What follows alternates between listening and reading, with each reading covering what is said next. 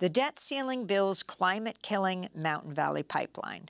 I'm Amy Goodman, host of Democracy Now! with Denis Moynihan and our weekly Breaking the Sound Barrier podcast.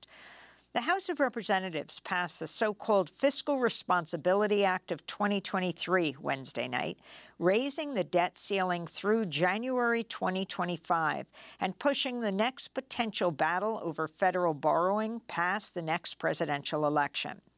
The Senate is now considering the bill, which includes numerous provisions completely unrelated to the debt ceiling.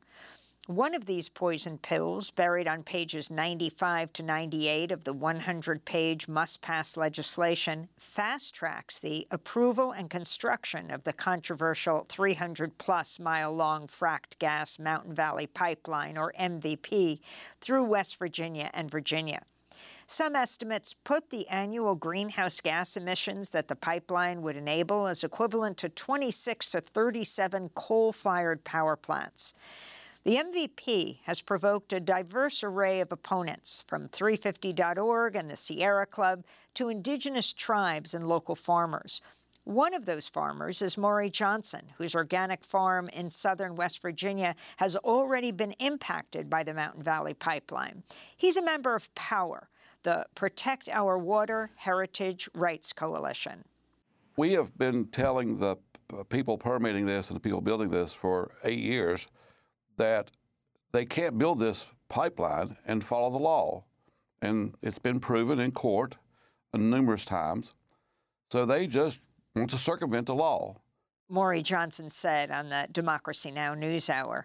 Johnson blames the debt ceiling bill's MVP provision on the pipeline's biggest congressional champion, West Virginia conservative Democratic Senator Joe Manchin. Manchin, who's earned millions from his family owned coal business and is Congress's largest recipient of fossil fuel industry contributions, has used his leverage in the narrowly divided Senate to force the MVP into this bill. We have documented many things all along the pipeline path from the very beginning in uh, northern West Virginia and Mobley, across some very steep slopes. So the steepest that's probably ever been crossed in Appalachia Johnson added, describing some of the risks posed by the MVP. We're in an earthquake zone, one of the most active earthquake zones in the east, and we have actually had some minor earthquakes during the construction of this pipeline. Uh, we know that the methane that leaks all along the pipeline uh, is harmful to the climate. It's already impacted a lot of people's water, including my own. I actually have not been able to use my water since 2021.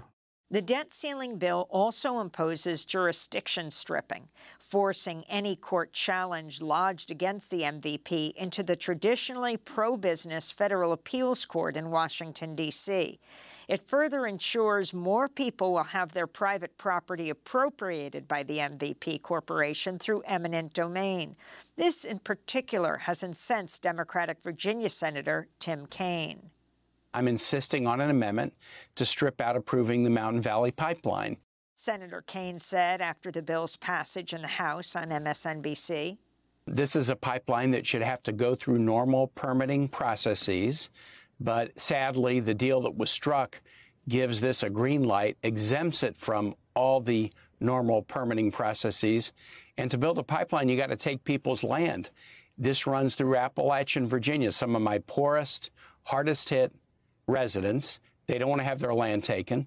And they definitely don't want Congress putting our thumb on the scale to take away the power of agencies and courts to review whether it's a good idea or not.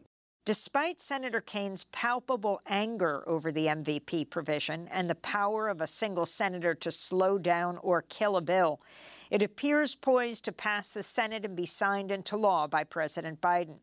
If passed, the law would compel the Secretary of the Army to issue all necessary permits to build and operate the Mountain Valley Pipeline within 21 days.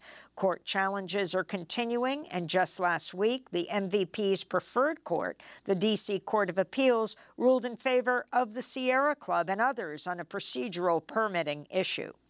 Organic farmer Maury Johnson and thousands of his allies aren't waiting for the courts or the Senate to stop the pipeline.